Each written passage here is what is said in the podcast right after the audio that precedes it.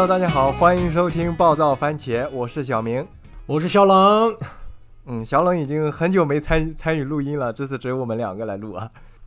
我大概有一年已经没有录音了，对，我的麦、我的设备都已经放灰了。呃，这期我们聊一部我们两个都觉得很好看的，然后最近也在热呃上映，然后大家也都在讨论的一部电影，叫《宇宙探索编辑部》。对对对，特别好看，这是我近期在电影院看的最棒的一部电影了，在院线里面看的最棒的一部电影。对，因为从疫情以来，其实去电影院能看的电影比较少，就是这应该是少有的，真的觉得很好看的电影。然后我们这个节目里，呃，后面可能会有剧透的部分，如果还没看的朋友可以谨慎的收听。对 对对，嗯其实其实我推荐你的时候，就一直想聊这部电影。当时看完了，我就想做一个这种 节目。我不允许我的身边没有人看过这部电影。是，其实就是我身边的人，大部分也都说挺好看。但是我当时电影院看完刚出那个影厅的时候，我听到我旁边有一对情侣，呃，在说，说这到底是谁打的分啊？竟然有九点四分，还说什么是科幻。我感觉其实还是小众的，这个还是有一点。对，还是就是你给他怎么定义呢？是属于有科幻吗？有科普，但是不一定是科幻。但他我我看人家说是这算什么软科幻还是什么科幻？软科幻。呃哦我就我觉得他他在里面里面的那种呃，就是怎么说因素还是那种那种呃，反正挺挺多的。我我我我感觉应该能叫什么荒诞文艺科幻喜剧，好深的一个名词？儿啊。呃越名名字越长越越深奥嘛。对，title 越多越屌嘛，这种。是，你觉得呢？他他能能被定义吗？这个确实不好定义。现在你要说真的是一部电影，除我觉得除了恐怖电影很容易定义，其他什么喜剧里边儿肯定有别的元素嘛。对，其实对于我我这个就是少有的这个观影经历来看，我觉得其实这个这个风格和这个题题材还是很很新鲜的，我觉得挺有意思的。对对，特别荒诞。其实他在去年就在平遥电影节获奖了。啊，对，我知道，我知道他是早就获奖了，然后现在才才上嘛。对对，行，我我觉得这个电影它呃，就是我前两天在那个小红书上刷到的是另外一个导演，好像说这个电影就是有呃，他他最大的好处是，嗯，它能让每个呃看了的观众可能都会有产生自己不一样的解读，这是这个电影最好的地方。然后你觉得他是在表达什么呢？嗯，太想表达太多了吧？其实我看完之后，我觉得就像男主啊，就是那个年龄段，然后还在不停的就是仰望星空，这种理想主义还是挺浓厚的。那种老理想主义，对，老愤青就是。嗯，我感觉他他有一点就是还是在说那个老生常谈的问题，就是人生的意义也好，还是生命的意义。我觉得这是一方面，然后另一方面，我感觉男主他是在一个寻找理解自己的人的呃一个过程，这是他在有有这么一个表达，我感觉像是。对，其实就是他宏观讲，可能就是他的主线剧情啊，什么寻找外星人。但是你就是微观看，缩到个人上，其实男主这样的他的剧里边剧情里边这种境遇，跟大多数人好像 都可以反映到大多数人身上。可能他的目标是寻找第二文明，找这些什么外星人啊，或者什么嗯那么执着、那么追求，然后遇到各种困难。其实你把外星人看作就是普通人。生活里边的某一些挫折、困难，然后他的目标就是寻找外星人，然后你人普通人的目标可能就是追求自己理想中的东西，对，其实一样子吧，一样吧。是，就是好像是一种在呃 寻找一种答案，或者说我希望有人能真正的看到我、理理解我、相信我，就是相信我我我我所说的东西这样的一个过程。对对，浅浅一点的解读，不用那么深深入的解读。啊我是觉得就是，他是想告诉人们，他想表达的就是，嗯你看这电影里边男主那这一些人跟他妈西天取经一样。一开始不也有那个 孙孙悟空谁的吗？对呀、对呀、真的跟西天取经一样，然后那么困难，他们都没有放弃，是，是吧？嗯然后虽然虽然说到最后嗯也没有达到就理想中的目标，嗯但是他们这个过程还是挺有意义的。他是就是想告诉人们，不要就是执着的太去执着的去追求你的目标，一定要去实现它，去享受你实现它的这个过程吧。反正我是这样理解。嗯，我也觉得就是嗯，这个过程还是比较重要。就是说我我刚才说的第一个那个什么生命的意义，这个其实这个有点太大太太泛了。太空这个东西你说是说不清的，也一讨论也讨论不清的。那其实我觉得还是这个他他他在寻找这个过程是一个比较重要的东西。对，嗯就是这样。那那所以你会不会就是理解他，或者说你把你自己带入进去，就觉得你就是他？对我，我有这种某某一个方面，某一个程度上，我觉得我对这种我也很轴，就是嗯唐志军，男主叫唐志军嘛，然后唐志军特别轴的一个人，然后他是，你看他每是物质生活搞那么低，就每天住的那破地儿，然后吃那破东西，人类需要的就是碳水和化化合物、蛋白质、维生素维生素，对，就下面条啊。啊，对，然后就是过得那么惨，但是他很执着的在就是研究什么太空啊、外星人啊，嗯就是梦想吧，这可能是他的梦想吧。但是我觉得每个人都有就是这么轴、这么就是偏执的嗯，点，对但是点是不一样的。对某一个方面，我觉得所有人都是唐志军。对，就是看这里的时候，我感觉应该大部分人多多少少都会带入带入一点进去。但是我是矛盾的地方在哪呢？我感觉我是又有点理解，然后又觉得就是不不够理解啊。理解的那部分嘛，就觉得好像这这他跟大部分人很多人一样，都是在找自己这种深信不疑的东西，这样的一种偏执，然后在自己的这个圈子跟认知里，然后呃，同时又想找到一个理解自己的人。那不理解的方面，就觉得，当然可能可能肯定是这个电影所需要啊，嗯，他的那种太入戏、太那个认真的那股那股感觉，我就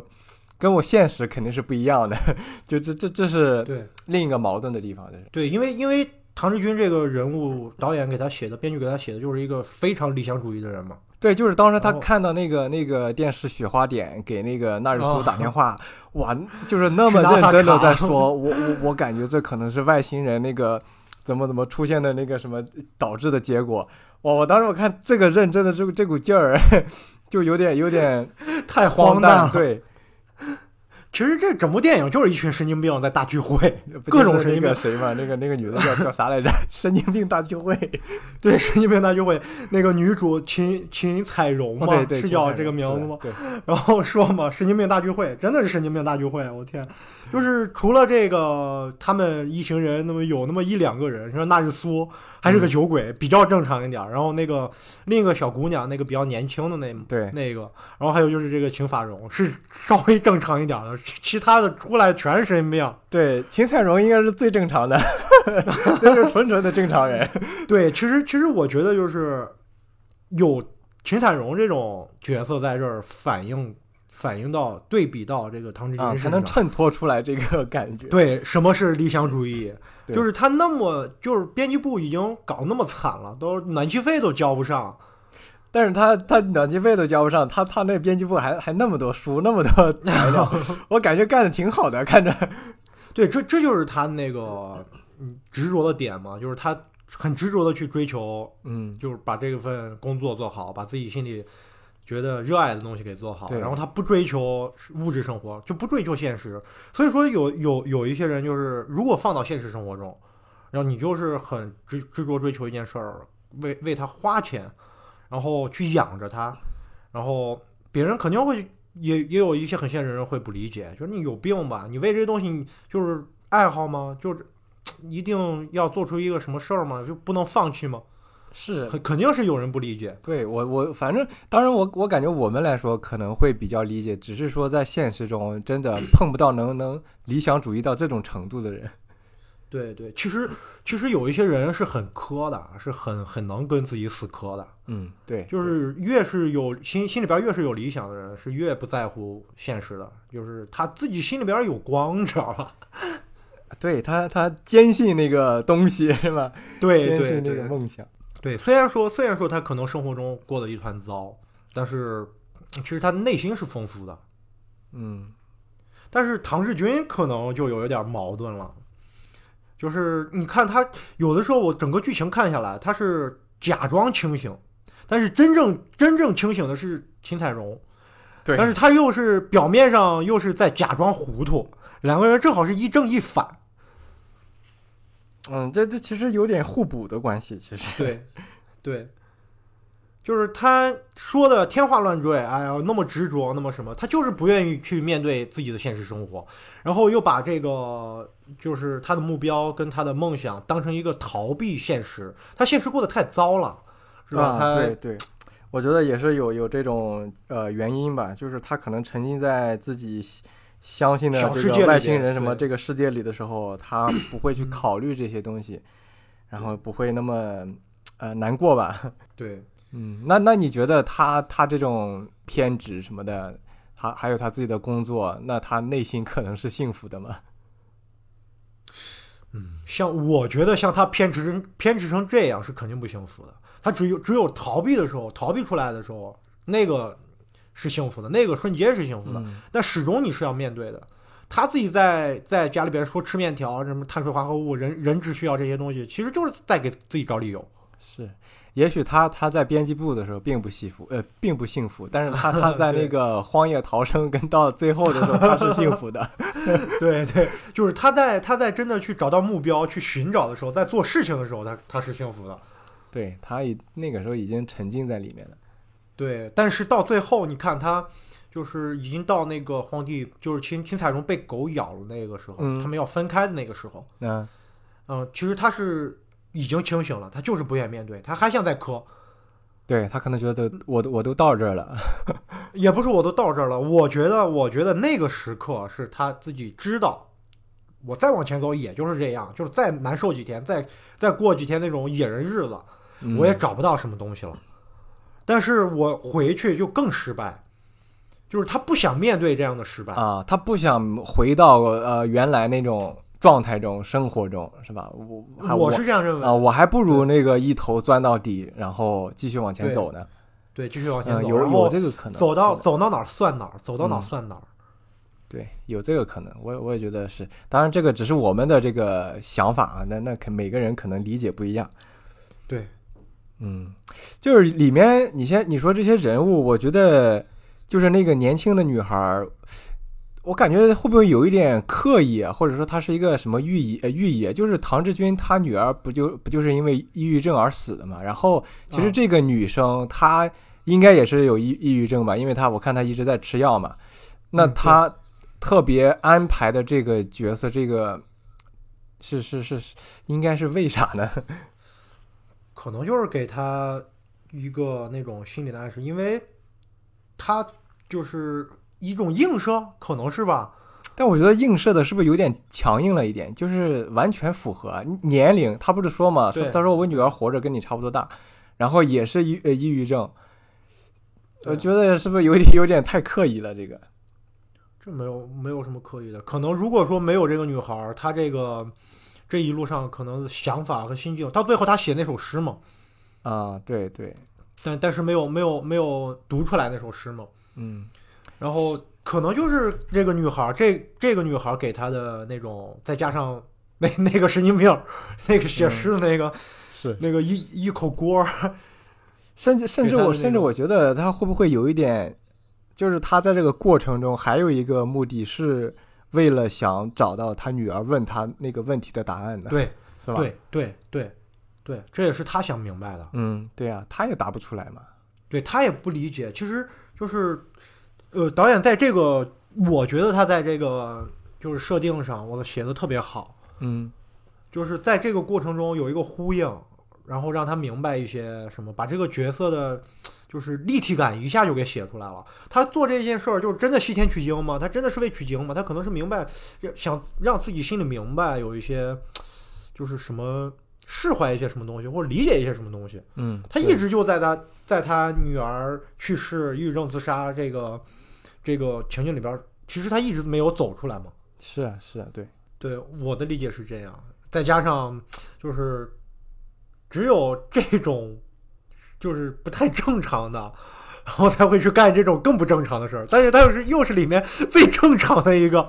就是这个女孩儿嘛。对，这个女孩其实看着挺正常的，只不过就是怎么回事，喜欢这个怎么就跟这个不正常的人们出去了呢？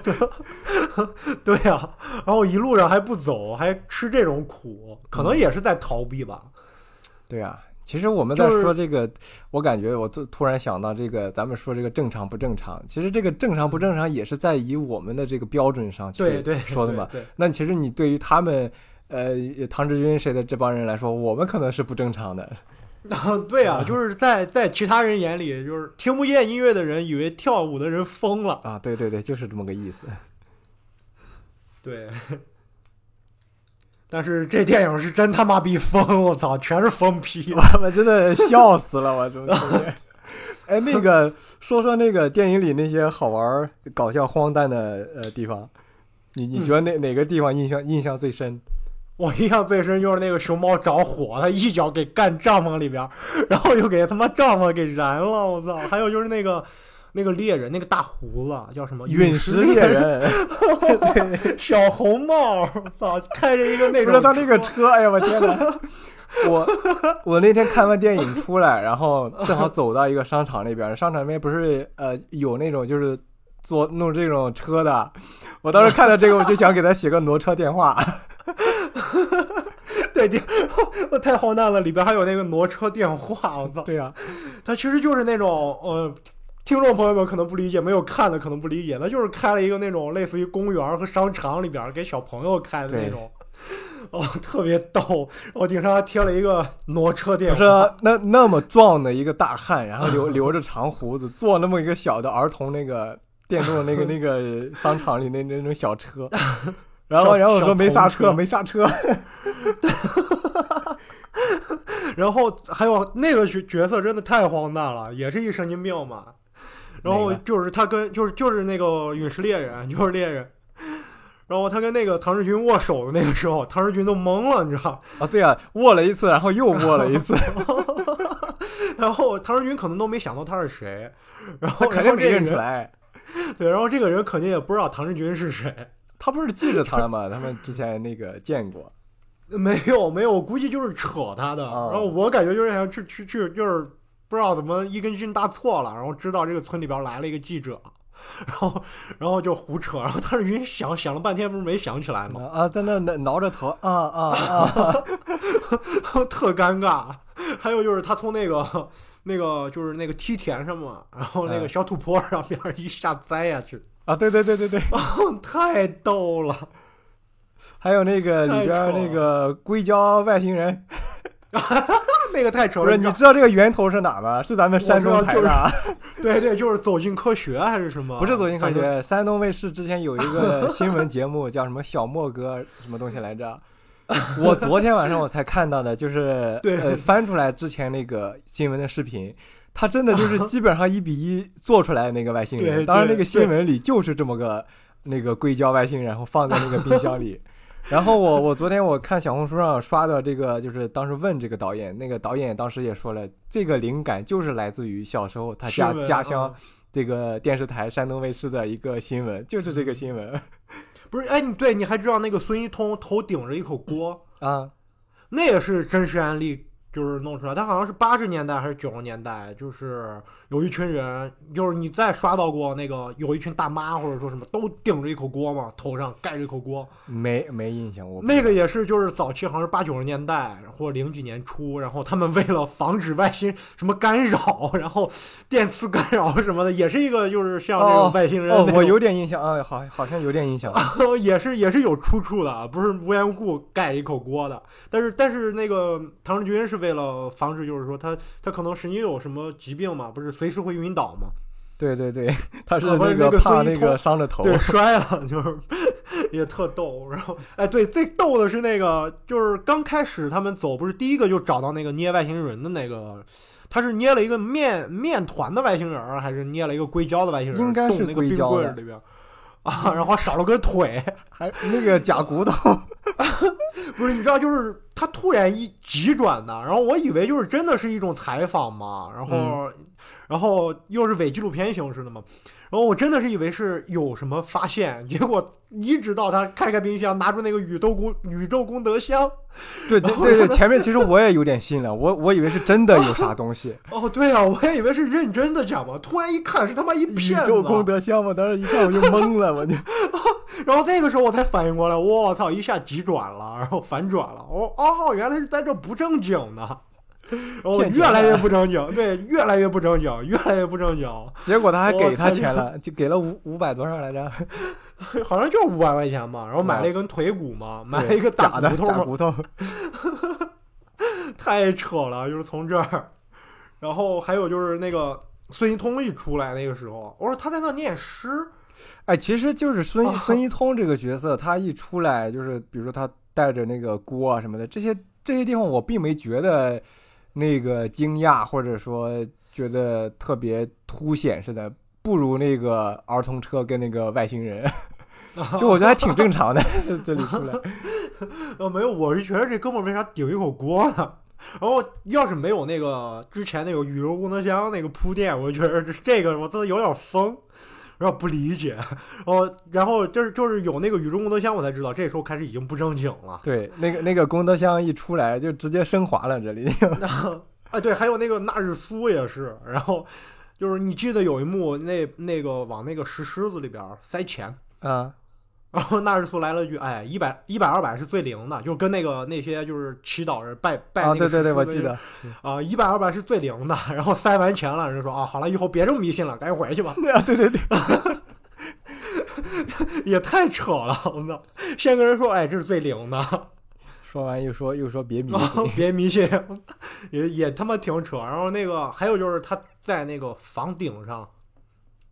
啊，醉了嘛，那个 老是喝多了，老老是就睡过去了。断片儿了，直接就是不省人事了，喝的。然后那个唐志军在底下说说什么什么星球以外，那个星球上全是他妈乙醇啊，都是酒嘛。啊，对，就都是都是酒精嘛。说在那个星球上生活人也全他妈是酒鬼。然后往那一一看，我操，那个纳日苏又躺那儿了。也挺扯，我操。啊，最后是那个那个女的拿酒瓶子给他扔 下来的。哦，下来下来又说了一句扔酒瓶就过分了，就是哎有有前面有那个几个镜头，就是唐日军跟那个纳日苏抬那个孙一通嘛，不是突啊然晕倒嘛，对对突然一转，突然一转在那个磨盘上抬那个纳日苏他俩，那那点儿挺逗的，我是觉得。是挺有意思的，就是这种，他每个这个搞笑的点都很荒唐，都很很 荒诞，就觉得就是从来没见过这种东西，就 对，所以说就是有点儿就是神经病嘛，所有人都评价是一群神经病嘛。神经病大聚会。啊，就是最逗的是这个这群他们路演的时候吧，应该是，然嗯，后北京北京有一群他们的道具拿出来，北京一群人都在顶着锅，也是一群现实中的一群神经病大聚会。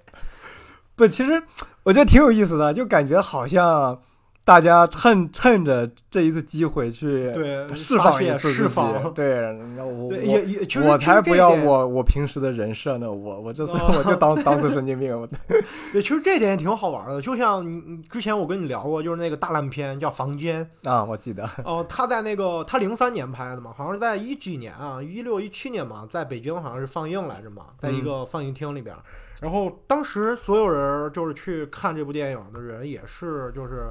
呃，电影里边出现那些元素，他妈的在那个电影院里边拿着橄榄球，嗯，然后拿着那个塑料勺子，然后戴着头盔。然后所有那个情景再现对，情景再现嘛。然后也是也是跟神经病似的嘛，就是一种影迷，对影迷文化吧，是一种。对对对，嗯太扯了，太扯了！那个说说孙一通写的诗吧，哎哎，我 真的你觉得扯不扯，嗯呃，那个人设挺扯的，嗯，但是就是这样一个人，然后你就觉得他是神经病，但是他又写出那种诗来，你就觉得哎我操有点东西，就是他写出那个诗来之后，一就突然觉得他不他不像个神经病了，是吧？对对，就是就是我突然就觉得好像是觉得他好像是我们这种普通人理解不到的一个维度。嗯嗯，对，呃，其实不是我们疯了，不是不是他疯了，是我们疯了。是我们懂得太少了。对 对对，是我们的视角不一样，我们看待的东西的角度也不一样，我们永远理解不了这样大神。嗯哦，太神了！后来后来我去查，我才知道这些诗里边儿其实都是这个孙一通这个演员，他叫王一通，这个对，就差一个个姓。啊，就差一个姓。然后他也是编剧嘛，对 编剧，然后这些诗都是他自己写的。对，我我知道，我后来我也看了，都是他自己写的。嗯，对觉得他挺挺厉害的，就是当然我我不懂诗啊，我从来不看诗，也也从来不懂这个，但是就是当时看的时候就觉得写的很浪漫，然后、对啊，而且我特别觉得就是四川话读诗还挺适合的，对，可能是 挺好听的可能我觉得，我觉得有一些方言读诗是挺好听的，嗯，可能是自己不会这个方言的原因吧。你要是会这个方言，你自己可能也觉得尴尬吧。嗯，也可能是，对，但但这些诗真的太棒了，就是有一幕他有一些空镜，还有什么在读他那个诗，再配上一点那一些配乐的时候，我觉得我整个人都被拉进去了。对对对，就是那种感觉，那种不知道怎么表达，就词穷了。对，就是感染力特别强。对，是，对，就是我也好像就是我好像就是拿着那个他们就是伪纪录片形式嘛，拿那个 DV 的人，我觉得我就是在拍这个画面的人。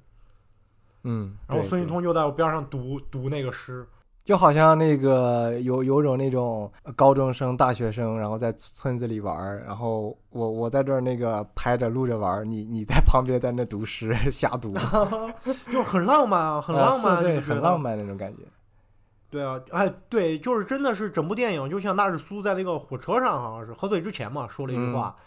说就是这群人跟着他，就是满世界的找外星人，这这个事儿本身就很酷。对，是，然后，嗯，就是这样的人，其实写诗读诗的人也本身也很酷。对，都都是这个给这个电影添砖加瓦的点，这都是。嗯，对我真的是点睛之笔，我太棒了写的。就是上一次就是有这种感觉，就是看那个《路边野餐》嘛，啊，毕赣的那个？啊，毕赣那个导演，你看过这个电影吗？我我还没看呢。哦、啊，这个电影特别棒，也特别棒，我特别喜欢这部电影。然后他这个电影里边也用了很多这个诗歌和空镜，也是导演自己写的。哦，等着我我。毕赣，毕赣也是一个诗人，对，毕赣也是一个诗人，而且写的也特棒。嗯，我我还觉得这个电影跟一个电影挺像的，就是那个平原上的夏洛克，你看过吧？哦，我看过，我看过，我看过破案的那个嘛，就是对，就是也也是他那个演员是那个导演的家人，好像是那个主演是他爸，就都是素人，我觉得还挺有意思的，就是那种那种黑黑色幽默，那种荒诞的感觉，其实挺挺像的，对，风格对挺像的，我觉得对焦的一些对焦的一些地方也是一样，对对就是对，也是农村小镇，然后嗯。普通人，然后是啊只不过是啊这个宇宙比较扯一点儿，就真的 真的是有点扯，脑洞太大了这个。嗯，太大了。但我但我觉得其实这个这种风格这种题材还挺好的。假设说其他的导演，然后中国电影能多去往这种方向上发展发展，我感觉也不错。对，然后你像宇宙这种，它特别的魔幻现实主义吗？能叫，算是吧。嗯，有有有一些魔幻现实主义，对，魔幻荒诞现实主义，嗯，对，就是整部电影，整部电影荒诞是贯穿下来的一个词儿，特别好，真的，他们这种风格也真的特别好，就是不再去讲一些那种，就是呃都市中产，或者说已经，嗯、有一点儿就是底层的人吧，他们拍的应该是特别底层的人吧，就真嗯正的普通人吧，对，就是普通人吧，也不是说多么底层，就是啊啊，最普通，或者说我们平时看一些题材就是不太注意到的一些人，嗯，而且是在小镇、小城市里嗯面，，对，然后很单一，这些角色的内心其实是很单一的。你像苏运通，整本整本呃整个家里边就一本他妈书，还是字典，那对，然后他有那啊，然后还有那就这样人家还写诗呢，哦，对啊，对啊，太扯了，嗯，太棒了，太浪漫了，对。嗯。哎，对，其实你你你看到最后，就是我特别好奇的一点，就是我挺想畅想下去的一点，就是呃，这个诗歌嘛，到唐志军就是到最后不是学着孙一通写诗嘛，写给他女儿的诗嘛，对，就是你我一直在畅想，如果如果要是再拍下去，他的诗应该能写出是什么样嘛？因为电影里边没有交代嘛，就是到最后一个镜头还没等读出来，他在一直在流眼泪，然后嗯，就结束了嘛电影。对你觉得他会怎么写呢？你你是咋想的？我是呃没有他没有想出什么，他他他应该会在想什么。嗯，没有，我觉得导演就是特别牛的一点，就是这些眼泪其实就是诗嘛，就是他对他女儿的那种啊思念嘛，啊，这眼泪就比诗歌更，就真的比文字更有那种穿透力、说服力吗？说服力，对对对但是但是我就一直在想，就是他会跟他女儿道歉吗？还是会告诉他，哎，我对你的关心不多吗？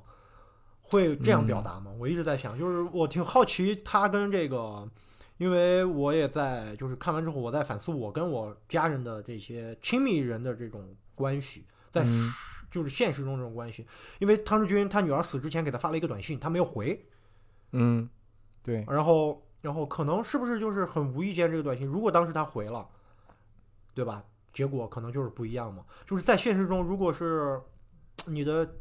就是你今天很累，但是我父母也好，或者说朋友也好，嗯、问了一些那种很无关紧要的问题，你觉得他在激发你的一些情绪，你不是很平静的在回答他，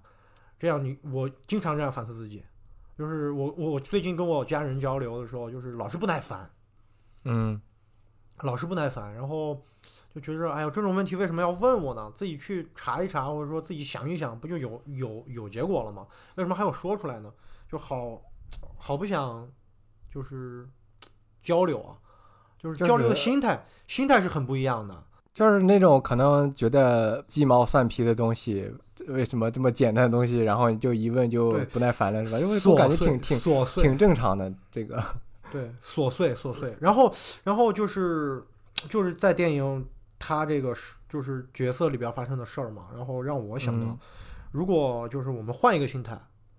就是就可能就没有一些后悔了，是吧？嗯，就你嗯问我，我就解答你。虽然说我不是很想告诉你说这句话，但是我稍微的平和一点儿，我嗯平和的告诉你说，你去查查一下，或者说去想一想，可以懒得回答，但是不要呛他。但他会不会还有个原因是他不知道怎么回他？嗯，对对。对啊，这个问题太难回答了，他不知道怎么回答。还有我我我在想一个问题，他会不会在他女儿生前，他并没有给他女儿足够的这种足够的关心，对关心理解，就因为他是抑郁症嘛，也也许他不太重视抑郁症的这个严重程度，或者说他并不了解这个病，或者说嗯没有给他女儿足够的关心和理解，然后完全沉浸在自己又沉浸在自己的这个世界里所导致的，然后他会愧疚更加深的。嗯，其实我是觉得他这个人儿啊，就唐志军这个人，他自己都不理解，他自己都不不知道自己，对啊，他更不会，他他就更更想不，通他女儿别人了。对对，而且他是一个生活中的失败者，嗯，对，现实生活中的失败者了，算是。对，然后他怎么怎么去，他并不知道怎么去关心人，或者说关心他女儿，而且就假设他女儿问的问题是其他的问题，没有那么就是刺痛人的问题，或者说就是很平常的一个他能解读的问题，我估计他也不会放在心里，因为他满脑子都是那些。就是能让，嗯，对对对，他执着那些东西，对，其实你看他可怜吧，就是生活过成这样一塌糊涂，然后家嗯庭，然后身边都都没有什么能让他顺心的事情，对，可怜可怜成这样，是他自己自自自自身是有原因的。是是，就是那句话也有可能不太恰当，恰当就是可怜人可怜之有可恨之处嘛。对，对，所以说，所以说，所以说，他是一个内心比较敏感的人，就是他嗯。这个角色内心一个特别敏感的人。然后他所不要的、所排斥的物质生活，都是他对他所说出来的，都是他对这种一种抵制和逃避。他嗯并不是不想要，他并不是不想要，是因为他选的这个东西已经是一个没落的东西，而且又是不切不切实际的东西。对，是是这么回事儿。所以说，你你觉得这种人在一个现实中，这种人会过得好吗？我觉得他一定会过得很惨。对啊，电影里就是我感觉就可以说是完全映射了现实啊。对啊，对啊，这样的人，你看自己不理解自己，自己也不，其实自己也没法理解自己，就是自己很多事儿都想不明白，然后他特别糊涂，然后再假装清醒啊，告诉人类不能就是啊追求物质，要追求精神，或者说怎样怎样。其实他是真的是假糊涂、假清醒。对啊，一开始他那个电影电影一开始不还说那个什么，呃，除了呃人类繁殖的这个那个呃多余的那种性，都都是怎么着来着？都是多余的，都是什么来着？忘了。是欲望欲望的什么不克制啊还是什么来着？对，都是欲望就是对对对，就是看似看透清醒，但实际上自己呃在这方面就是在一定程度上过得特别糟。嗯 嗯，因为他，你你说他要是像尼采或者说像叔本华这样的哲学家，是吧？嗯，那么那么偏执，但是他真的真的按自己的内心在活，然后他又不是，是吧？他又想理解他女儿，然后这个其实其实他他是有一些哲学家的这种呃对色彩感他又不纯粹觉在的，对啊，对对他又不纯粹，他又想理解普通人，有一点矛盾，就是嗯，对，就是他就就是一个矛盾的结合体。是，对，你看他去，他为了也是为了钱去精神病院，是吧？讲这个什么挣点钱，然后就两个精神病在那跟听，还穿着袈裟，是吧？对呃呃，演讲是前面的是那个那个一个晚会啊，还是怎么着，在那哦，哦，那太丑了，笑死了。我觉得，我觉得孙志军这唐志军真的是差一点就进精神病了，他就是有点疯。对，我觉得他这种矛盾的情况下，我很很容易崩溃啊。得 对啊，就是真的很容易崩溃对啊，崩溃崩溃，就真的自己就进精神病院了。啊，也就是也就是这个纳日苏跟这个那个那个、呃，青青菜荣还还有人啊帮他，对对，还在真的去关心他，还有朋友在关心他，嗯所以说他没有真的掉到地狱下去。你说这个，我想起那个金彩荣被狗咬了，他说这个给你 算算工伤，真是直男啊！我操，给你算工伤，哦，那一幕真的我不理解啊！我操，就是呃，朋友们、听众朋友们，如果没有看这部电影的，就真的不知道我们在笑什么，为什么笑这么这个点。对 get 不到这个点，一定要去电影院看看完了之后，你就是不要你不要试图去看懂它，也不要试图知道，就是想理解它要讲什么，就是对，看就好了，看就好了。然后去享受他那些嗯点，能让你笑出来的点，然后回回头反应反反反省反省，就是自己想一想，自己是不是也疯了？对 对。但那你你说这个，我想不明白啊，这个秦彩荣跟他到底是什么关系？你你说他都这样了，然后他还能一直帮他，然后那个他们嗯出去之前在那个编辑部也也还就是，呃，虽然说冷嘲热讽吧，但是也尽职尽责尽责的在做东西。啊，哦，其实就是让他有一个，他就是又喜欢又可怜又心疼又恨。唐对啊，志军也 也不是他老婆，也也不是那个别的关系，也不像是那种普通正常那种朋友关系。嗯，就是就是像男女朋友的关系，但是唐志军这个人呢，又是他妈一块木头，他就只知道他妈外星人。嗯，对对，然后，然后那个其实秦彩荣是特别特别了解跟那个理解这个汤志军的。其实到后来就是那不他们要分开，然后又崩溃嘛。那个被狗咬完之后要分开之后，他不是那个秦彩荣在崩溃的冲他喊说：“我知道了，你你什么都不知道。”那个台词啊好像是。其实他早就知道。我是觉得他早早就理解，只是没有崩溃。他自己内心里边知道会有这种结果，但是他还是陪着去去去去西京了，是吧？就是又他有点那种破罐破摔，然后是就是我知道这一趟路程绝对没好事儿，但是呢，我为了陪着个你不管对，不管是心疼他也好，还是对他为他好也好，怎么我我我还是得跟着。对，其实我觉得秦彩荣就是爱那个唐志军的，因为嗯你想想，那个这种 这种破地儿是吧？睡帐篷，睡野外，然后就就是要饭去了，都都快在野外他妈吃土豆这这完全就是贝爷的生活。啊！对，就比比贝爷惨多了，他们又没有贝爷那种能力。对，然后，然后，然后就是都这样了，他肯定就想到了，而且他们之前那个剧情里边也交代了嘛，又不是第一次，嗯，对，是吧？然后他就是知道跋山涉水那么难，还在陪他，就是是绝对是爱他的呀。嗯，然后路上还还碰到了拍婚纱照的，迷路了。哦，对，呃秦彩荣其实就是知道，如果他不陪着唐志军，就是宇宙功德箱，他能塞一千块钱。啊，也是，这就是也也是一个拉他一把的人吧。对对对，就是让他清醒一点的人。对，如果没有他，那唐志军真的是回不来了。啊，对，所以说就是我我我真的一直以为就是唐志军是假清醒，然后那个秦彩荣是假糊涂，嗯，是是，他俩正好是反的嘛。秦彩荣是最清醒的人，然后唐志军是最迷糊的人。对。那假设说唐志军，咱们刚才说他是一个理想主义者，那秦彩荣算是一个绝对的现实主义者吗？你觉得？是是是一个，我觉得他是一个绝对的现实主义者。你嗯看那个孙一通倒了的时候，他说：“哎，别扶，我有钱吧。”然后一听那个宇宙功德箱，那是他说的吗？我我咋记得是那个老太太说的哦，没有没有，那个老太太说：“哎呀，经常这样。”啊？说他老是晕嘛然后说记混了他说他对说他那个自己家里不烧边香，祖坟都 不拜啊不烧香。哦啊，对，一说这个我又想起那个梗，然后那个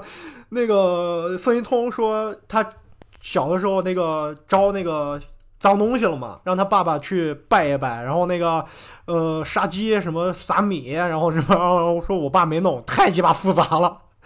然后对对，说脏话。不是说脏话，就是他说其实那事儿特别简单，嗯，就是说这那个方法特别简单，就简单成那样了。然后他爸说太鸡巴复杂了，他爸还认为复杂。我觉得他爸真的是也好神经病，没弄就是太懒啊，对，太懒了，太懒了，懒到一定程度了，让我笑死了。我说拉回来，拉回来，我们跑题了。啊，我们这期，我们我们这这个聊的是不是也有点神经病啊？就是语无伦次，在荒诞的聊 有有有点跟上电影的节奏了。风格啊，跟电影风格。啊，说回来，对说回来，我就我觉得他是那种还是存有一丝理想主义色彩的那种现实主义者，要不然我觉得除了、嗯除了刚才说那个他是为了唐志军这个人而去的之外，他可能还有一点原因，是因为他还是存有着一一丝希望似的，是不是？或者说有有哦有点被那个唐唐志军给感染了。呃，我不认为，我觉得他是就是那种现实主义者，但是他尊重理想主义者。啊，我我保我保持尊尊重，但我不嗯认同。对，对，但我不认同。但是嗯他出于能去，我我认为全是出于他对孙志军的感情，跟他的担心。嗯，呃，唐唐志军的感情跟他对这个男主的担心，然后他知道肯定是没有结果的，嗯因为他自始至终就没有相信嘛，就包括那个，包括那个就是电影里边那不是日食那些什么的，啊对，他他也没有表态啊，就是纳日苏跟那个那个小姑娘，然后还有那个唐志军都很激动，只有这个秦彩荣，那在他看来，在他看来，日食是一个科学现象。对，就是一直一直很清醒，一直很清醒。嗯、还有那个拿着那个那个什么东西刷那个自己鞋的那个时候嘛，就是踩了一地泥，然后摔了一地泥，然后骂骂咧咧在那刷鞋。哦，对对对，就那里就特别真实，特别现实。那里，啊，对呀、对呀、就是这就能表现出来，他其实不想过这种日子，然后又哭又闹，呃，全是出于心疼那个唐志军，担心唐志军。哎，太棒了，这部电影。真的挺好呃，的。对我前几天，我前几天特别喜欢。对我前几天我我就是看完了之后，我在那个网上搜那个宇宙工作箱，我想买那个道具，结果没有没有买到，这然后我东西你自己做一个都能做得了。我懒得做，我还得喷漆，我还得刷漆。我想我想买一个那个什么吧，买一个那个接收接收雪花的那个天线，那个灵魂提取器，对，那不就是它不是灵魂提取器吗？它就是接到一个电线上了，它电然后插到 插到电视里边儿，接收外星人信号，我操！扯死了，我太扯了。绝了。绝了！不过他他他他说的那个，就是那个雪花点嘛，就是大家都知道，九零后应该都小的时候看那种箱式的电视，后边有个大箱子那种电视，我没有信号了以后对，没有信号了以后，然后那个电视里边会出现那种雪花屏幕，整个屏幕都是那种雪花。对，对然后电影里边有那个雪花点，然后他说了一句，就是你是根据这些雪花点是根据宇宙的什么那种，就是什么信号波伏波还是什么东西的嗯，波动宇宙信号的波动，了。对然后然后去才呈现出来的，它的频率跟宇宙的信号频率是一样。然后，对他他里边说了一句台词，我觉得特浪漫，说他就是宇宙这个雪花点就是宇宙爆炸之后的余晖。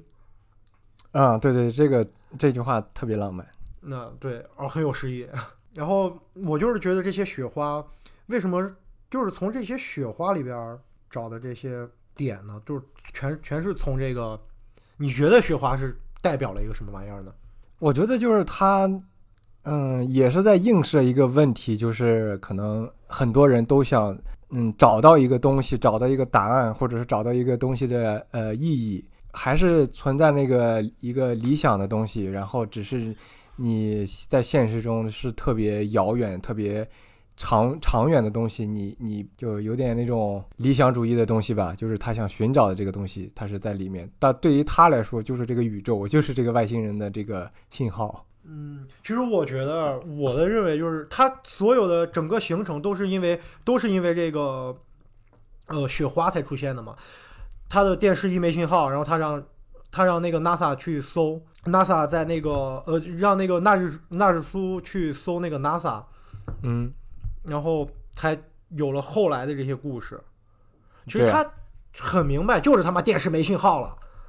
然后有这个，他把这些东西所有的事件，什么流星拍到了流星还是什么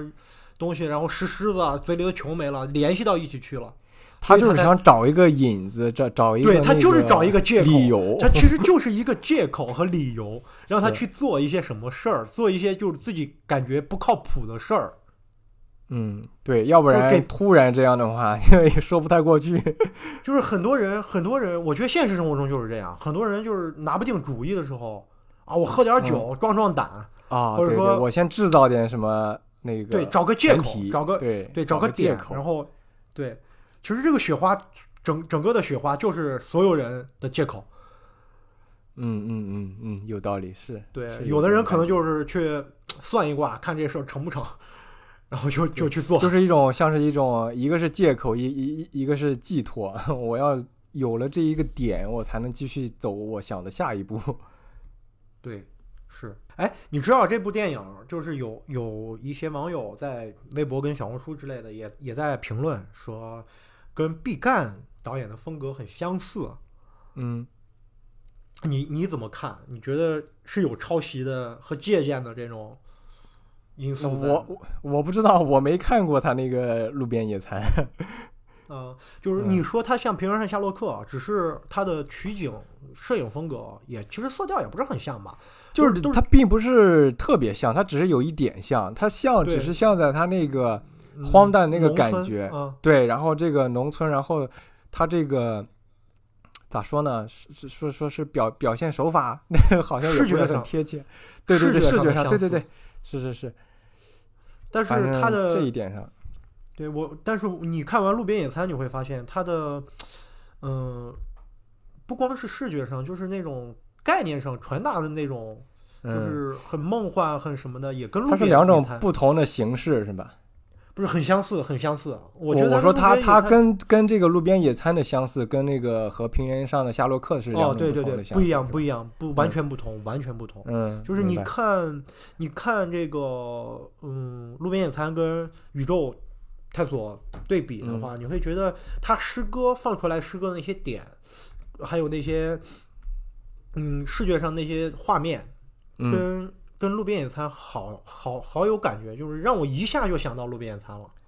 哦，那等嗯等着我这两天看一下。我觉得有一个地方它，它我刚才说跟那个平原上夏洛克像的有一个点，就是你记不记得夏洛克里面那个他他他爸在那个屋顶上养鱼养金鱼？哦，对对对，那养金鱼我那个太浪漫了，那那个画面我觉得就是一个跟他那个呃这边这个骑驴或者说其他的那些哦地方，我觉得特别像啊，就。对，